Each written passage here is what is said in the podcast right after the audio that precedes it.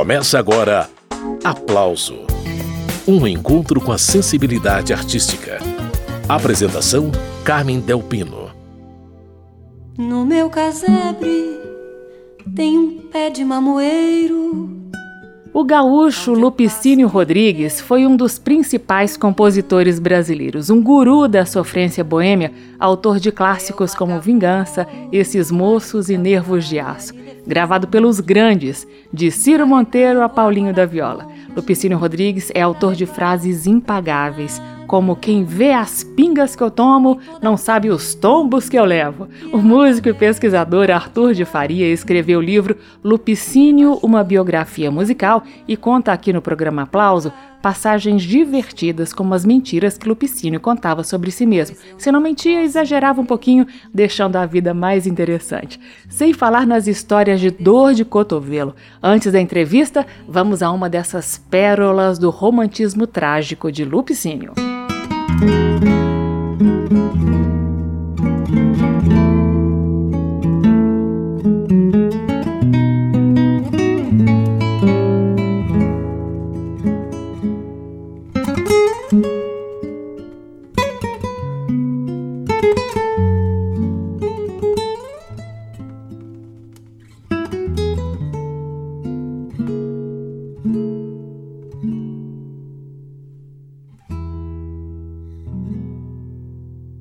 casebre tem um pé de mamoeiro, onde eu passo o dia inteiro campeando a minha amada. É uma cabocla que trabalha ali de fronte, carregando água da fonte pra levar pra pionada. E toda vez que ela carrega um balde d'água, leva junto a minha mágoa pendurada em sua mão. Pois eu não posso crer que em época presente ainda exista nessa gente com tão pouco coração. Ela podia viver bem sem ir à fonte. Se casasse com Zé Ponte, esse caboclo que aqui está. Pra ela eu ia construir minha palhoça, plantar coisas numa roça que nunca pensei plantar. E se mais tarde nos viesse a eu tenho a bolsa recheada de dinheiro pra comprar um peticinho pro Juquinha, um violão pra Isabela e para ela tudo que eu pudesse dar.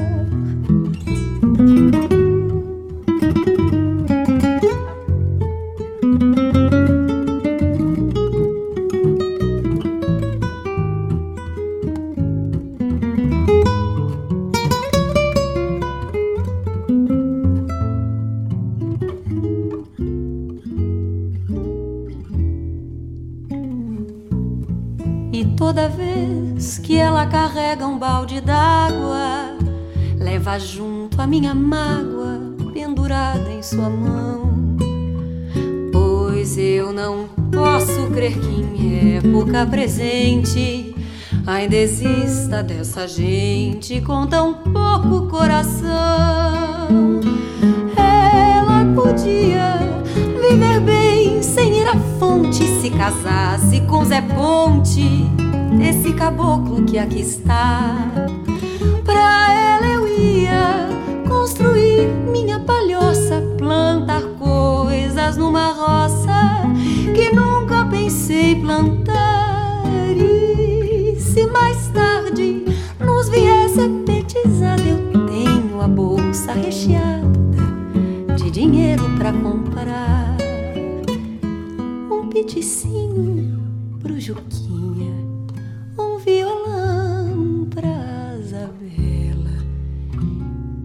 para ela tudo que eu pudesse felicidade.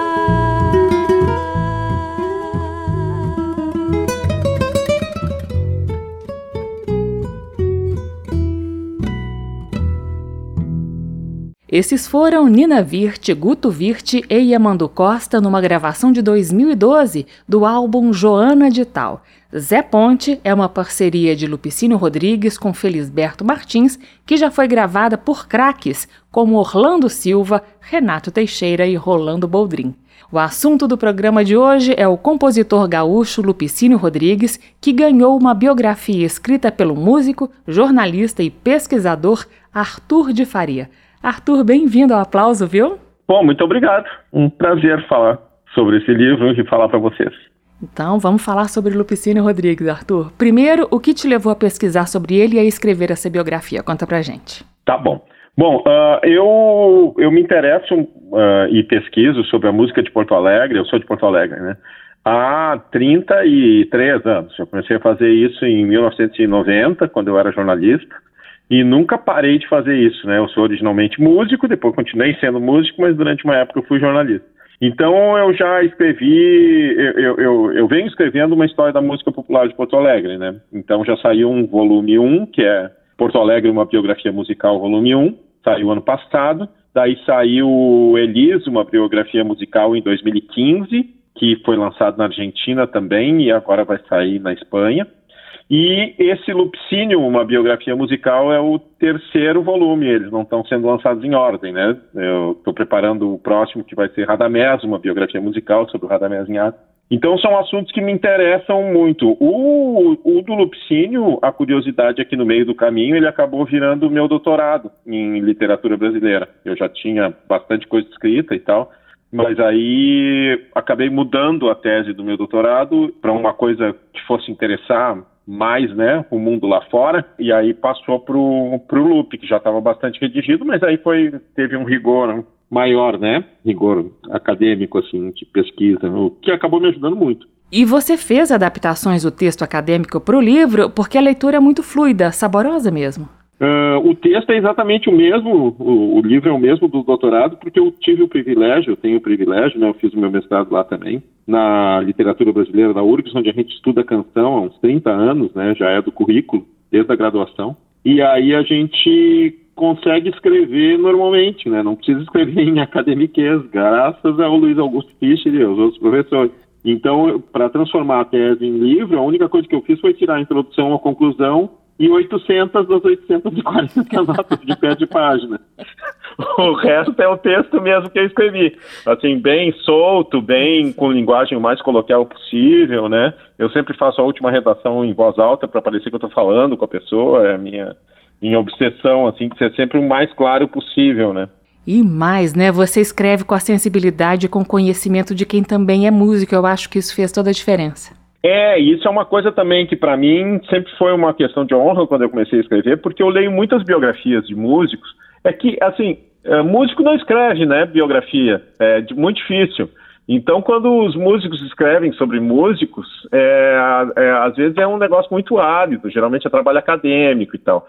E muitas vezes quem escreve biografias não tem formação musical, né? A grande exceção a, grande, a essa regra no Brasil era o Zusa, Homem de Melo, né, que me ajudou muito, inclusive, nesse livro.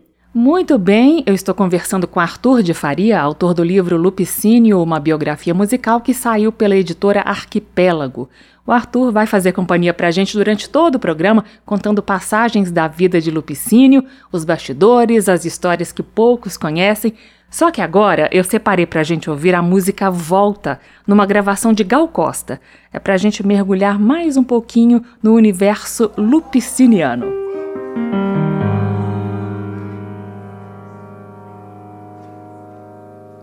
Quantas noites não durmo a rolar-me na cama,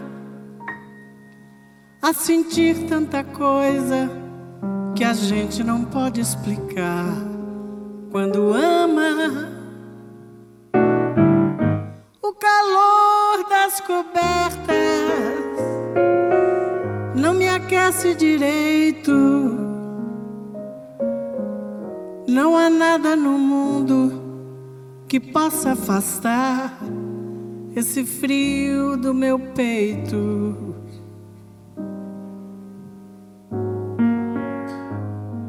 Volta, vem viver outra vez ao meu lado. Não consigo dormir sem teu braço, pois meu corpo está acostumado. Volta, vem viver outra vez ao meu lado. Não consigo dormir sem teu braço, pois meu corpo está acostumado. Quantas noites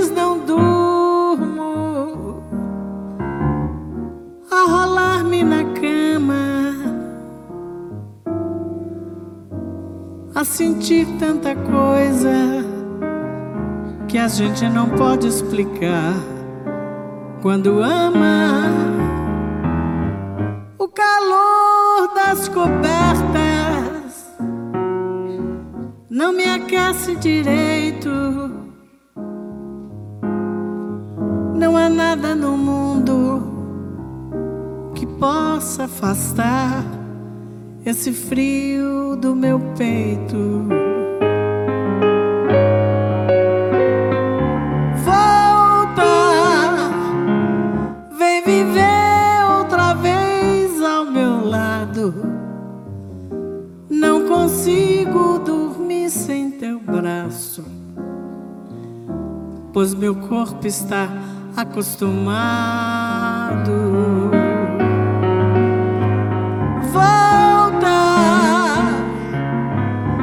Viver outra vez ao meu lado.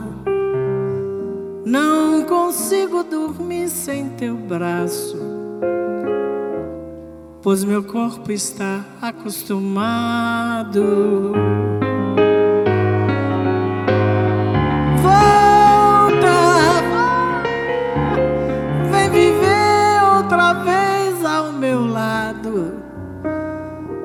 consigo dormir sem teu braço, pois meu corpo está acostumado.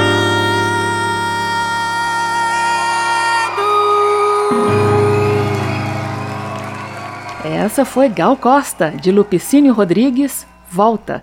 E a entrevista de hoje aqui no Aplauso é com o biógrafo de Lupicínio, Arthur de Faria.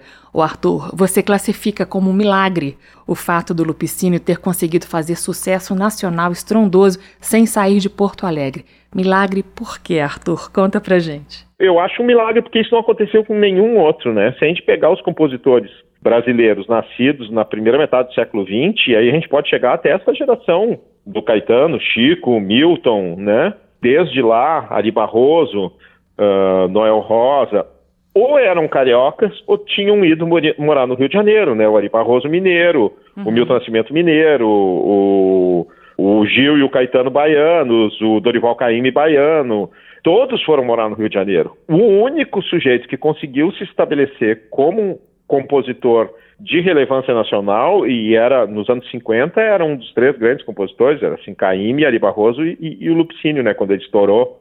O único foi ele. É uma exceção muito curiosa. E ele para perfil de sambista, ele não se encaixava também em nenhum clichê do que assim, ele não era nem malandro, porque o Lupicínio teve carteira assinada quase que a vida inteira dele, é, e nem pobre, né? Nem do morro, né, porque ele era, o pai dele era funcionário, né? O Lupicínio era classe média baixa, assim, mas morava numa casa com dois pisos, com um pátio grande, assim, nem, nem perto de ser pobre, né?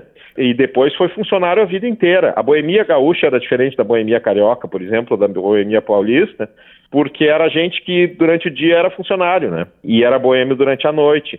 Então tem, tem todas essas características que, que indicavam que esse cara não podia se tornar um nome nacional do samba. a força da genialidade do Lupicínio fica ainda mais evidente quando a gente fica sabendo que ele não tocava nenhum instrumento musical.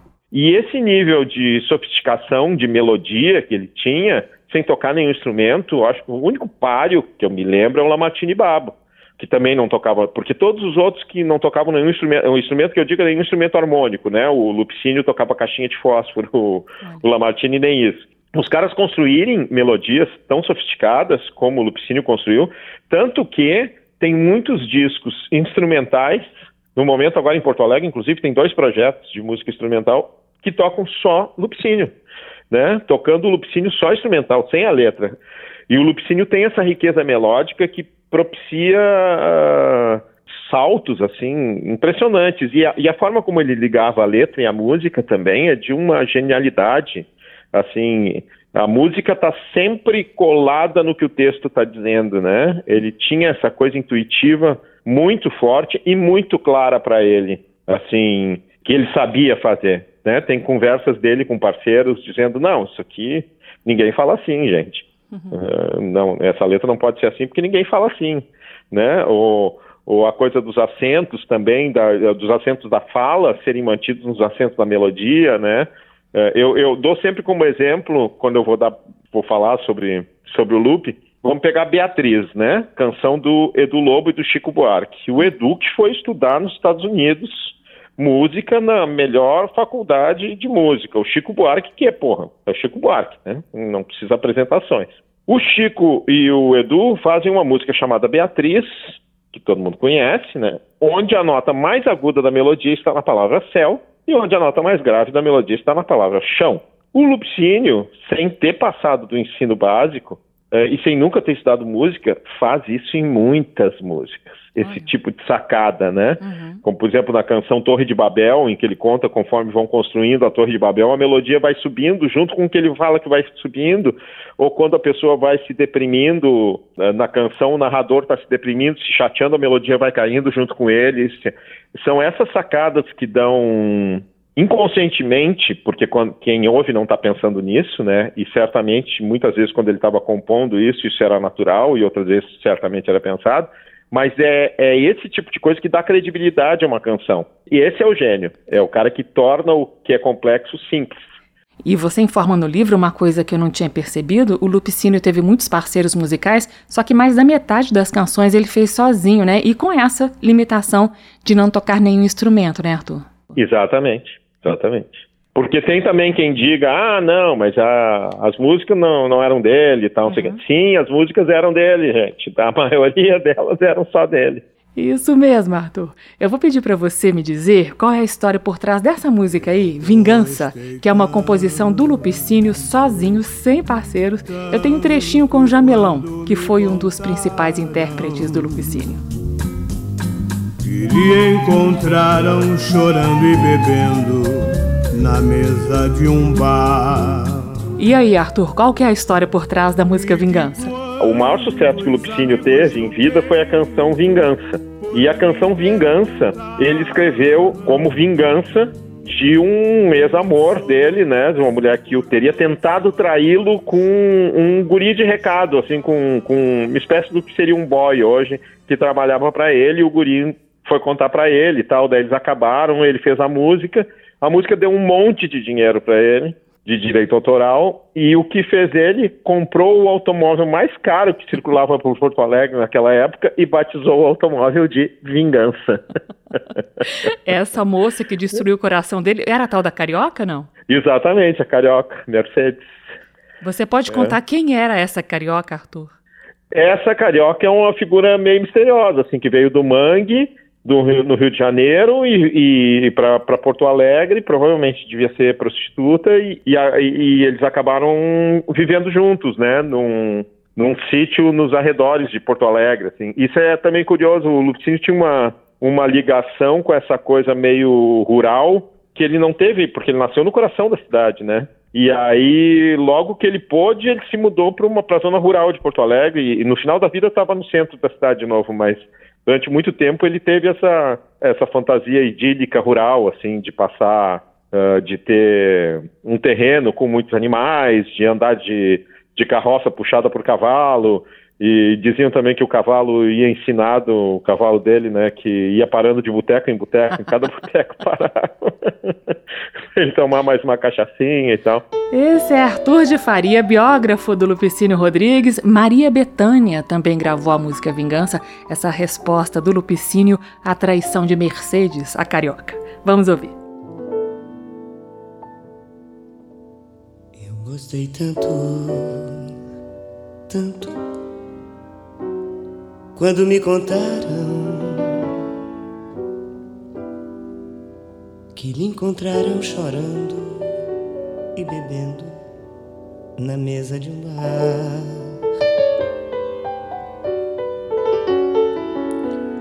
E que quando os amigos do peito por mim perguntaram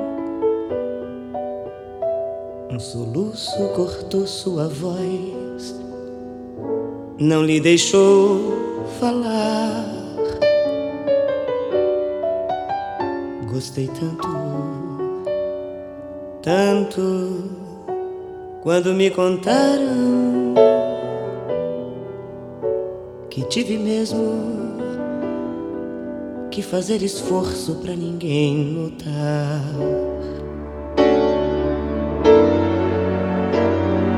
Remorso talvez seja a causa do seu desespero. Você deve estar bem consciente do que praticou. Me fazer passar essa vergonha com um companheiro a vergonha é a herança maior que meu pai me deixou. Mas enquanto houver força em meu peito, não quero mais nada. Só vingança, vingança, vingança aos santos clamar você há de rolar como as pedras que rolam na estrada, sem ter nunca um cantinho de seu para poder descansar.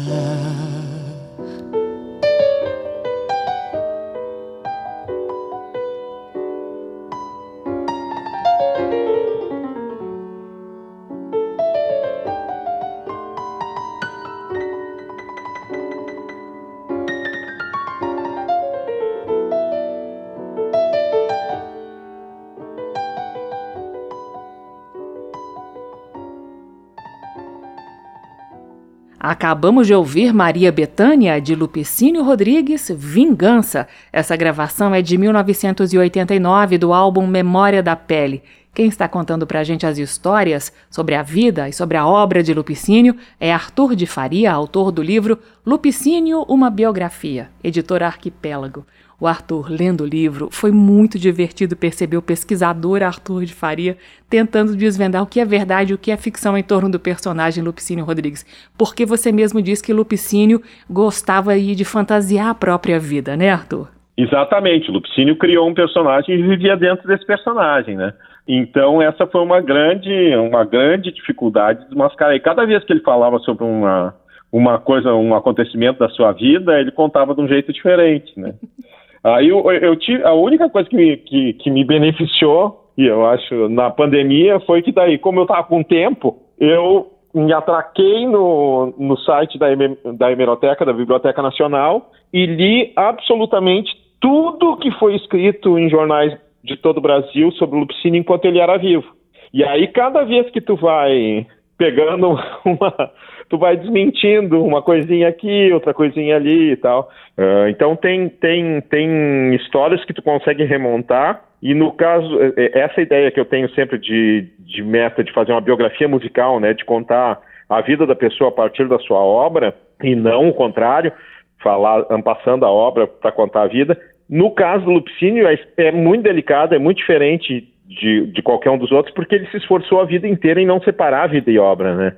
Ele dizia que, na verdade, ele era um boêmio. Isso era o centro da vida dele, que tudo que ele tudo que ele escrevia eram coisas que tinham acontecido com ele, o que é um pouco de fantasia, né, também. Uhum. Mas é, é, divertido esse trabalho meio de detetive, assim. Ô Arthur, para dar um gostinho dessas histórias do Lupicínio que você conta no livro, diz pra gente aí alguma coisa que o Lupe aumentou ou inventou sobre si mesmo. Ah, tem aquelas coisas assim que, que, a, que no caso da pesquisa, a pesquisa deixa muito sem graça, né? Quando tu vira pesquisador. Por exemplo, todas as coisas que tinham se escrito sobre o Lupicínio montam a imagem do seu nascimento como uma espécie de presépio da chegada do menino Jesus, né? Ele conta isso também. Porque ele morava num bairro de Porto Alegre, que era a Ilhota, que não existe mais, que era um bairro cercado por dois rios que acabavam fazendo uma ilha. E esse bairro muitas vezes alagava. Então dizia que a parteira tinha chegado de barco e que a criança já tinha chorado afinada, e porque chovia muito, tinha uma tempestade, a ilhota estava alagada, ela não conseguia chegar na casa e tal. Aí o sem graça aqui vai lá, Correio do Povo, na data do nascimento do Lupicínio, e vê a previsão do tempo. Aí vê no dia seguinte, mais dois dias, e não tinha chovido, né? né? Foi chover, foi ter uma tempestade em Porto Alegre, que provavelmente alagou a ilhota, tipo, dez dias depois. Mas é aquilo que eu digo, Pô, o que são dez dias para uma, uma história, história. É, para uma. considerando uma boa história, né? Entre as muitas histórias que entraram para o folclore em torno do Lupicínio, é como a música dele chegou do Rio Grande do Sul para o Rio de Janeiro. Verdade ou mentira que os marinheiros seriam responsáveis por isso, Arthur? Essa é uma das tantas autoficções do Lupicínio, né? Essa foi uma das mais divertidas de desmontar, assim, porque o Lupicínio dizia que a música dele tinha sido levada ao Rio de Janeiro pelos marinheiros. Porto Alegre era um porto importante, porto de rio, mas porto importante. Uh, então os marinheiros vinham, né, e nas casas suspeitas uh, ao redor do cais do porto aprendiam essas canções e como estavam sempre com ciúme, faziam com que as orquestras, com a suspeita, né, de que as mulheres que eles deixaram estivessem traindo, eles ensinavam essas canções para as orquestras dos navios e aí as orquestras dos navios chegavam tocando essa música no Rio de Janeiro e tal. E não faz nenhum sentido, né? Porque um marinheiro, trabalhador braçal do barco, vai decidir o repertório que a orquestra do navio toca para os passageiros da primeira classe. Não tem. e, na verdade, quem levou a música dele mesmo foi o Alcides Gonçalves, que, era, que foi parceiro dele em várias canções e que era um cantor que naquele momento era famosinho uh, e que teve a oportunidade de gravar suas primeiras canções e em vez de cantar os compositores conhecidos uh, do Rio de Janeiro, resolveu cantar, gravar músicas do Lupicínio, né? Eram os cantores que levavam, né? Era os, tinha gente lá trabalhando para isso e tal. Uhum. É, mas era muito mais romântica essa história dos, dos marinheiros e tal. Muito bem, aí as histórias de Lupicínio Rodrigues contadas pelo biógrafo dele, Arthur de Faria. O Arthur, eu separei para agora a música Se Acaso Você Chegasse, que foi uma das primeiras do Lupicínio, né? Fazer sucesso no Rio de Janeiro. Elza Soares gravou essa música e eu me lembro de você citar no livro uma rusga entre a Elza e o Lupicínio por causa dessa gravação. A Elza teria alterado a letra do Lupe, é isso? A Elza, porque se acaso você chegasse diz de dia me lava a roupa, de noite me beija a boca e assim nós vamos vivendo de amor. Foi o primeiro sucesso da Elza, a primeira música que ela gravou né? O primeiro, o primeiro disco que só tinha uma música de um lado, outra do outro. E ela canta de dia, baiabudaba, de noite, baiabudaba, e assim nós vamos vivendo de amor. Porque ela disse, não, não vou cantar de dia me lavar roupa, lavei muito roupa de branca para cantar isso no, no, disco, né, e tal. E isso deu uma certa polemiquinha, uh, quiseram fazer uma intriga entre ela e o Lupicínio, mas o Lupicínio era um espírito muito conciliador, e, e aí acabou tudo... Uh, ele acabou levando flores para ela, tem uma história engraçada o jeito que ela conta, assim, que ela conta no livro, quando o Lupicínio chegou para rosas para não flores para uma flor não rosas para uma rosa uma coisa assim ela disse mas o nome não é rosa?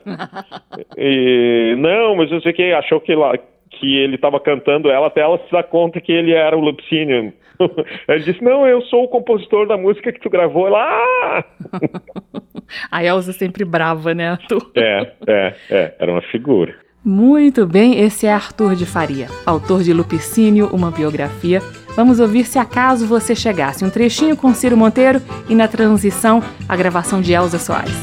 Se acaso você chegasse no meu chateau encontrasse aquela mulher que você gostou, será que tinha coragem de trocar nossa amizade por ela que já lhe abandonou?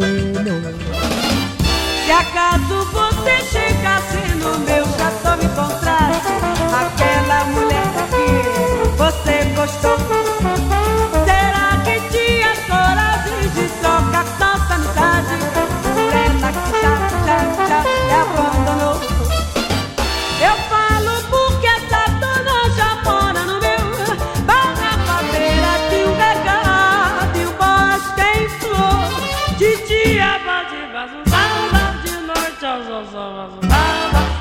nós vamos vivendo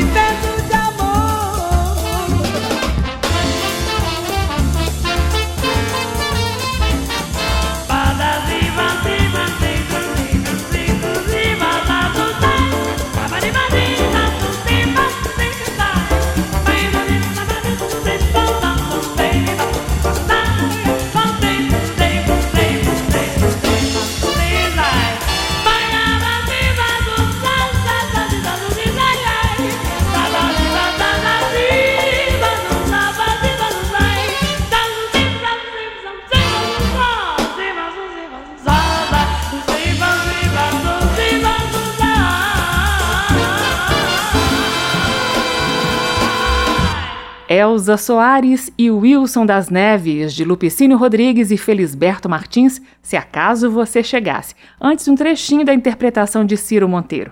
Aplauso recebendo Arthur de Faria, autor do livro Lupicínio, uma biografia. Detalhe, essa é a primeira biografia escrita sobre o compositor gaúcho.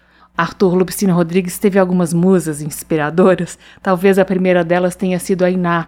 É, Para ela, o Lupicínio compôs quais canções, Arthur? Conta pra gente. Para Iná ele fez Nervos de Aço, fez Felicidade Foi-se Embora, que ele fez várias canções dessa, dessa época no, quando ele morava lá ainda em Santa Maria, que ele era muito jovem, né? Isso é muito doido também, porque o Lupicínio começou a compor samba-canção, o samba-canção ainda era um gênero muito novo. O primeiro samba-canção é de 1928. O Lupicínio começa a compor seus sambas-canções, assim, em, em 30 e poucos, assim. Ele se torna mais... Ele, ele só vai se tornar realmente um nome nacional conhecido a partir dos anos 50, mas ele já era um nome conhecido em Porto Alegre em 1935, 36, por aí ele já era, porque já tinham gravado algumas músicas dele e tal. E aí nos anos 50 ele, final dos anos 40, na verdade, quando Francisco Alves começa a gravar as músicas dele, quem há de dizer, esses moços, uh, aí é realmente quando ele, quando ele se torna um nome nacional, e aí a partir dos anos 50, que ele tem esse, essa patologia, né, essa música que tem muito a ver com esse patos do, dos anos 50 no Brasil, né, a época em que o Getúlio se suicida, a Carmen Miranda morre de forma trágica, o Francisco Alves morre num acidente de carro, tem aquele mundo muito bem descrito pelo Nelson Rodrigues, que não por acaso adorava Lupicínio, era o seu compositor preferido. É muito esse mundo dessas canções do Lupicínio que vão fazer sucesso nos anos 50, mas muitas delas tinham sido compostas antes, né? Aí um pouquinho do que você fica sabendo sobre Lupicínio Rodrigues no livro escrito por Arthur de Faria, e eu separei pra gente ouvir agora o samba canção Nervos de Aço, que Lupicínio compôs para Iná. Vamos ouvir na voz de Paulinho da Viola. Daqui a pouco o Arthur vai contar pra gente a história por trás desse samba canção. Você sabe o que é ter um amor, meu senhor, ter loucura por uma mulher e depois encontrar esse amor, meu senhor, nos braços de um outro qualquer. Você sabe o que é ter um amor, meu senhor, e por ele quase morrer, e depois encontrá-lo em um braço que nenhum pedaço do seu pode ser. Há pessoas de nervos de aço, sem sangue nas veias e sem coração. Mas não sei se passando o que eu passo, talvez não lhe venha qualquer reação. Eu não sei se o que trago no peito é ciúme, despeito, amizade ou horror. Eu só sei é que quando a vejo, me dá um desejo de morte morte ou de dor. Você sabe o que é ter um amor, meu senhor, ter loucura por uma mulher e depois encontrar esse amor, meu senhor, nos braços de um outro qualquer. Você sabe o que é ter um amor, meu senhor, e por ele quase morrer. E depois encontrá-lo em um braço que nenhum pedaço do céu pode ser. Há pessoas de nervos de aço, sem sangue nas veias e sem coração. Mas não sei se passando o que eu passo, talvez não lhe venha qualquer reação. Eu não sei se o que trago no peito é ciúme, despeito, amizade ou horror. Eu só sei é que quando a vejo, me dá um desejo de morte ou de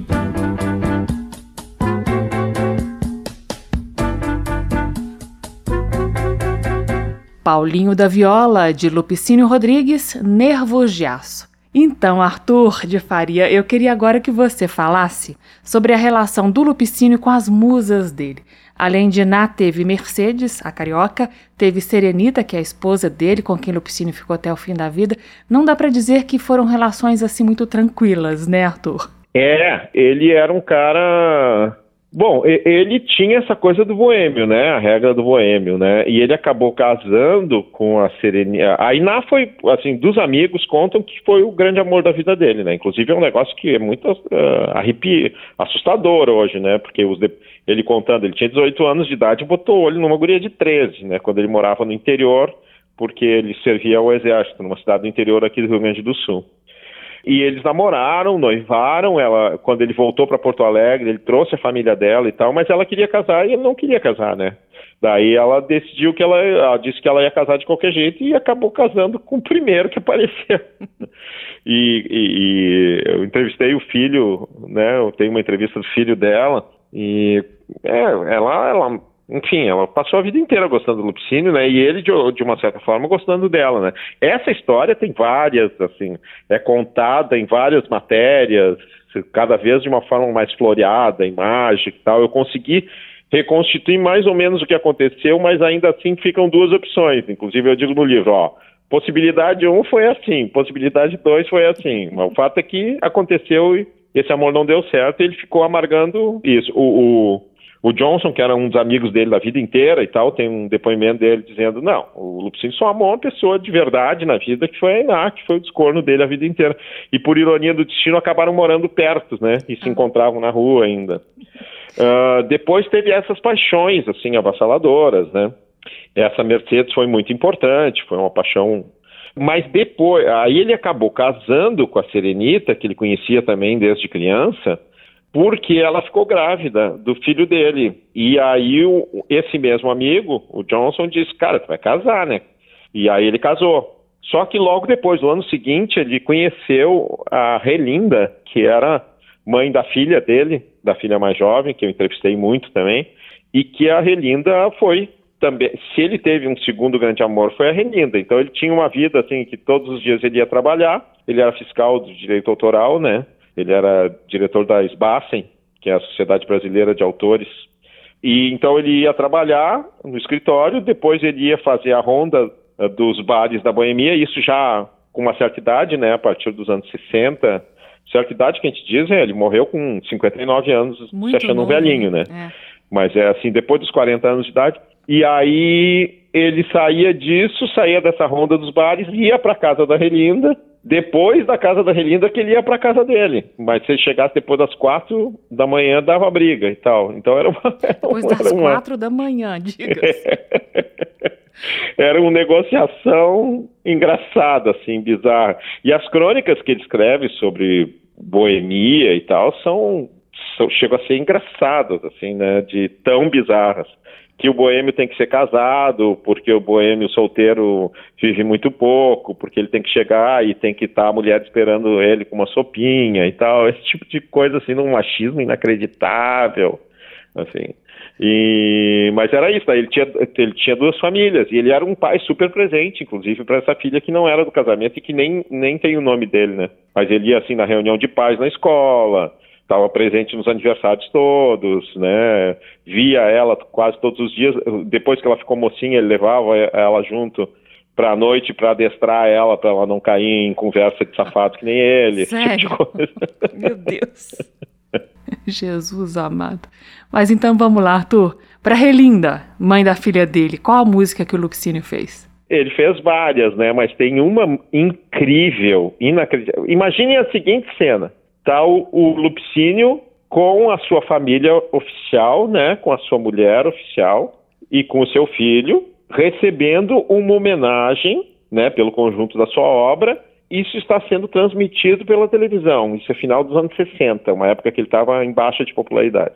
E aí, na hora de agradecer, em vez de agradecer, ele canta uma música chamada Homenagem, onde ele diz que ele agradece essas homenagens que estão fazendo, mas que na verdade elas deviam ser feitas a quem não pode estar com ele ali, porque tem um amor clandestino com ele, né? E o amor não pode ser. Então, ele canta isso. E aí a situação, a família oficial assistindo isso ao vivo ali, a Relinda e a filha dela vendo isso em casa pela televisão, e aí eu perguntei para a filha, para a Malu, né, tá, e como é que terminou essa noite? Ela disse, não, ele veio aqui para casa, apanhou aqui da mãe, depois ele foi para casa dele e apanhou. Meu Deus, que vida animada. Aí as histórias de Lupicínio Rodrigues, essas e muitas outras você encontra no livro Lupicínio, uma biografia, escrita pelo Arthur de Faria. O Arthur, agora você pode contar pra gente quem e por que Lupicínio fez essa música aí, ó. Esses moços. Eh, Você conta e na sequência eu rodo a música inteira. É, essa história é muito boa. O Esses Moços, ele fez pro Hamilton Chaves. O Hamilton Chaves, a turma do Lupicínio tinha os caras, músicos, cantores, muito, muitos, pessoas simples, assim como ele era, e tinha algumas figuras, principalmente duas figuras raras, que eram o Hamilton Chaves e o Demóstenes Gonzalez. Ambos, assim, pessoas de, de forte formação intelectual, assim, o Demóstenes, um cara muito de esquerda, que foi preso durante a ditadura do Estado Novo, depois foi preso durante a ditadura militar, quando ele conseguia fugir, ele fugia para Porto Alegre, ficava escondido pelos, pela boemia e tal. E o Hamilton Chaves era o homem forte do Brizola, quando o cara que coordenou a rede da legalidade, por exemplo, é, né?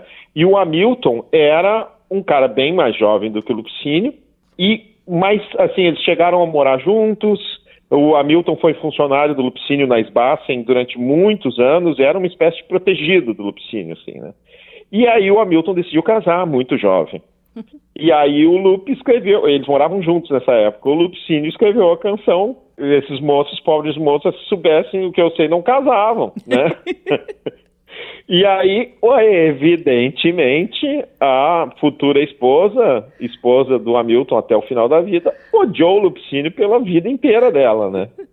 E aí tem um desdobramento interessante dessa história que o filho do Hamilton, o Hamilton foi um jornalista também muito importante. O filho do Hamilton é um grande repórter fotográfico que até hoje, o Ricardo Chaves, Cadão, até hoje ele tem uma coluna uh, na Zero Hora, que é o, o maior jornal daqui. Mas ele durante muito tempo foi o, o, o, o diretor do, do, departamento de fotografia da Zero Hora. E ele já era repórter fotográfico quando o Lupicínio morreu em 74. Hum. E o Cadão não foi fotografar o Lupicínio em nenhum momento da sua vida, nem no enterro, porque para ele o Lupicínio era aquele velhinho, esquecido amigo do pai dele que a mãe dele não gostava. Olha. para se ter uma ideia do quão esquecido o Lupicínio estava, principalmente em Porto Alegre, mais do que no resto do Brasil, mas também no resto do Brasil, quando ele morreu em 74. Fazia uns dois anos que estavam voltando, que ele estava voltando a ser assunto, assim, que foi, daí foi uma enxurrada, né? O Caetano gravou, o Gil gravou. Primeiro o João Gilberto cantou num especial de TV, num ensaio de um especial de TV, aí a Gal gravou, Caetano, Gil, Betânia, e aí só aí a Elis, que era contemporânea do Lupicínio e achava ele uma coisa brega, quando ela morava aqui ainda, ela pensou, não, se todo mundo tá gravando, eu também vou gravar, pô, até que é legal. Ah, foi Só assim? que aí ele morreu. Meu ele não pegou essa volta da popularidade dele, né? O Lupicínio tem essa coisa impressionante que Desde que ele morreu lá, desde 72, 73, quando começaram a regravar a obra dele, até hoje, ele é gravado com regularidade. Não falei que tinha história? Esse é Arthur de Faria e, como eu prometi, vamos à música Esses Moços, agora sabendo as motivações do Lupicínio.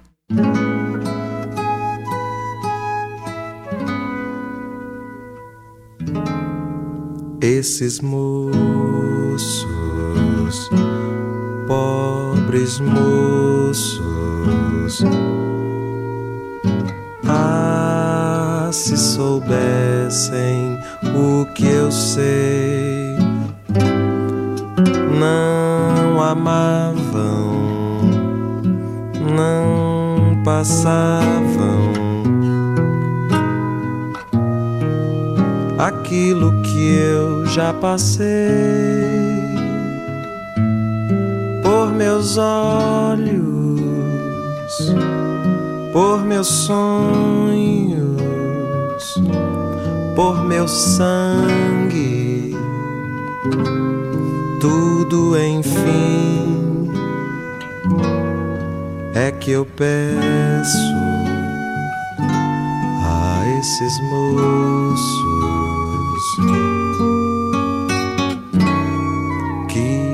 acreditem em mim.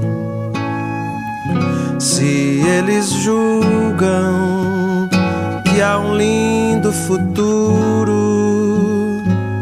só o amor nesta vida conduz. Saibam que deixam o céu por ser escuro vão ao inferno à procura de luz. Eu também te vi nos meus belos dias essa mania que muito me custou, pois só as mágoas que eu trago hoje em dia e essas rugas o amor me deixou. Esses moços pobres moços. Ah, se soubessem o que eu sei.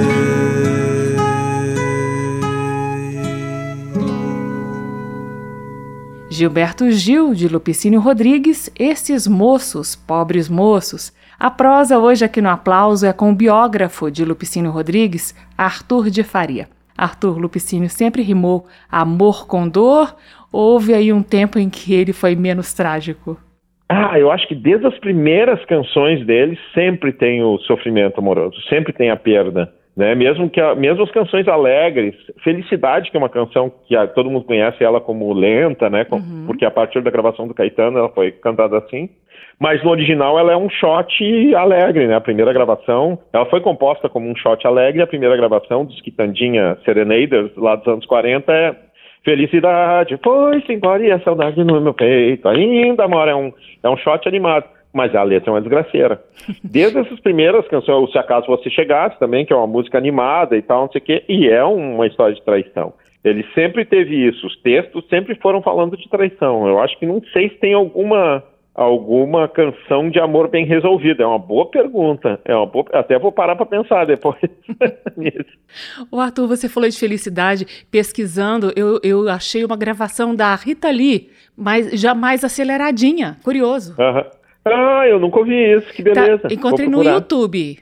Uhum. Muito bonitinha. Eu vou rodar aqui uhum. para os ouvintes conhecerem também. Ótimo.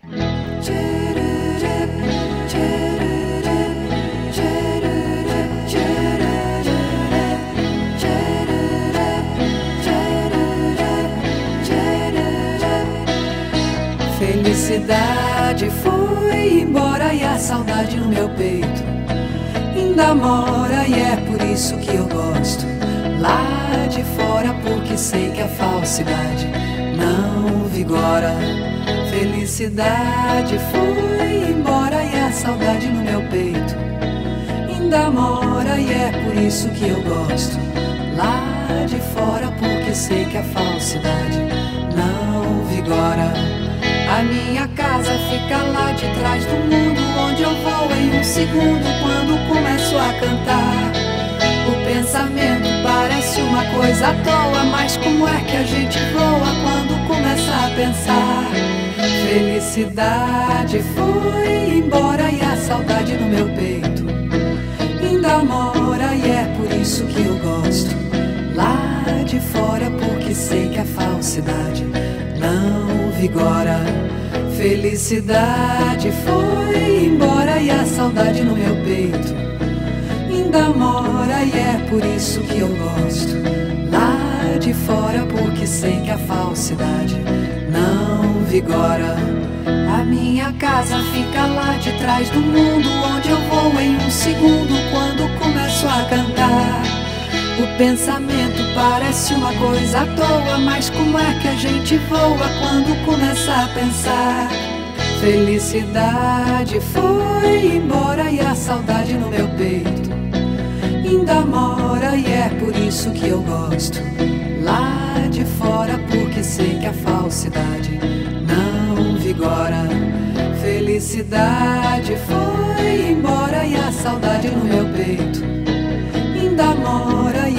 isso que eu gosto lá de fora porque sei que a falsidade não vigora.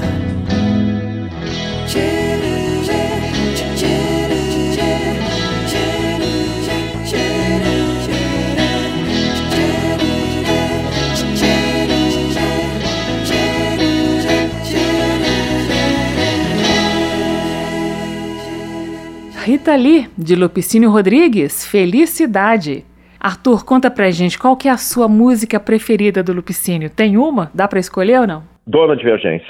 Por quê? Essa, porque Dona Divergência, bom, primeiro assim, musicalmente ela é extraordinária. Ela é impressionante, assim, a forma como ela se constrói, como a melodia vai sempre variando. Ela é uma aula de composição de canção, seja ela do Lupicínio, do Tom Jobim, do Schubert, é uma aula de como, como musicar um texto, né?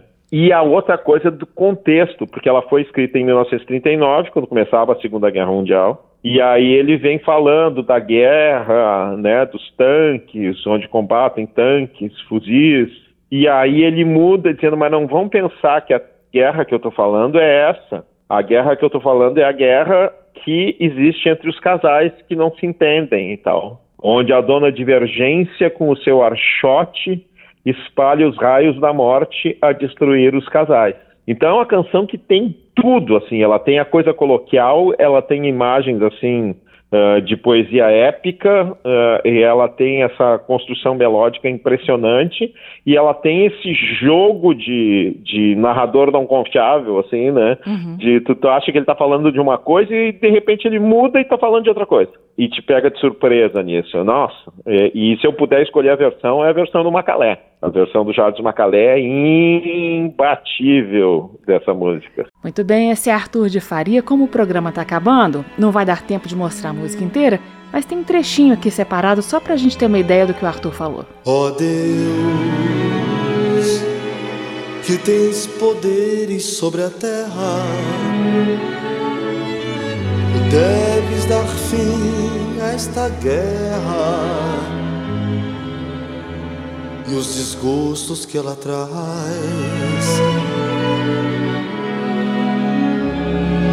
Derrame harmonia sobre os lares. Ponha tudo em seus lugares com o bálsamo da paz. Deves encher de flores os caminhos. Mais canto entre os passarinhos. Na vida, maior prazer. E assim a humanidade seria mais forte, ainda teria outra sorte. outra vontade de viver. Aí um trechinho de Jardes Macalé cantando Dona Divergência, clássico do repertório de Lupicínio Rodrigues. O Arthur de Faria, dá os caminhos aí. É fácil encontrar o livro Lupicínio, uma biografia? E mais, por que ler um livro sobre Lupicínio Rodrigues a essa altura do campeonato? Ah, sim. O livro, ele é, é, como todos os meus outros livros, é lançado pela editora Arquipélago, que é uma editora aqui de Porto Alegre, mas que tem uma boa distribuição nacional. Ele, teoricamente, está em todas as livrarias. Se você procurar na sua ele ele está em todas as boas livrarias. Se você procurar na livraria que você vai e ele não tiver, ela não é uma boa livraria. Isso mesmo, Arthur. Mas dá para comprar por, pelo, pela internet, pelo site de várias. Eu recomendo que compre pelo site da editora mesmo, que é. Se botar ali, editora Arquipélago, Lupicínio Rodrigues, Arthur de Faria, vai direto pro livro, eles entregam em casa uh, a um preço bom.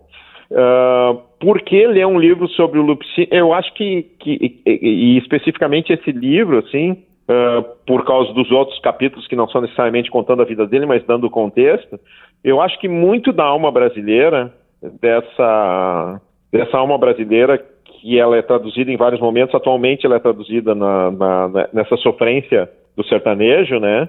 Esse inconsciente coletivo brasileiro do sofrimento, do, da, do gozo na dor, né? Essa coisa psicanaliticamente recalcada, assim, do sofrimento, ela está muito na obra do Piscine, né? Eu acho que ela fala muito sobre sobre o país, fala muito sobre e fala muito sobre cada um, porque ela de, de alguma forma é universal também, né? Todo mundo em algum momento da sua vida se amou e deixou de ser amado, teve um momento do comprazimento na dor, assim, ai meu Deus, como eu tô sofrendo e tal, né? Que é o que gera as grandes canções, né, de sofrimento, as grandes canções de discórdia. Todo mundo teve a sua dor de cotovelo. Eu acho que que é que por aí. E é porque é, é, divertido também, né? Eu acho que tem muitos momentos do livro em que conta histórias muito divertidas, assim, da, que era uma turma muito. que se divertia muito, com certeza. Aliás, essa expressão dor de cotovelo é muito apropriada mesmo, né, Arthur? Muito boa, né? Se você nunca parou para pensar por que dor de cotovelo, imagina o cara no balcão do bar ou na mesa do bar, isolado, com uma garrafa de cerveja na frente, com os dois cotovelos fincados na mesa, no balcão e segurando a cabeça com as mãos. Essa é a imagem da dor de cotovelo. Lupicínio total, né, Arthur? É, total. Bacana. Arthur de Faria, obrigada pela prosa, viu? Ah, muito obrigado.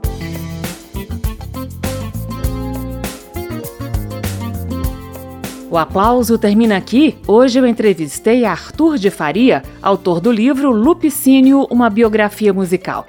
Você encontra esta e outras edições do Aplauso em podcast e na página da Rádio Câmara. O nosso endereço é radio.câmara.leg.br, radio.câmara.leg.br e nas programações das emissoras parceiras em todo o Brasil, é claro. Semana que vem eu volto com mais prosa sobre música brasileira. Tchau! Termina aqui. Aplauso.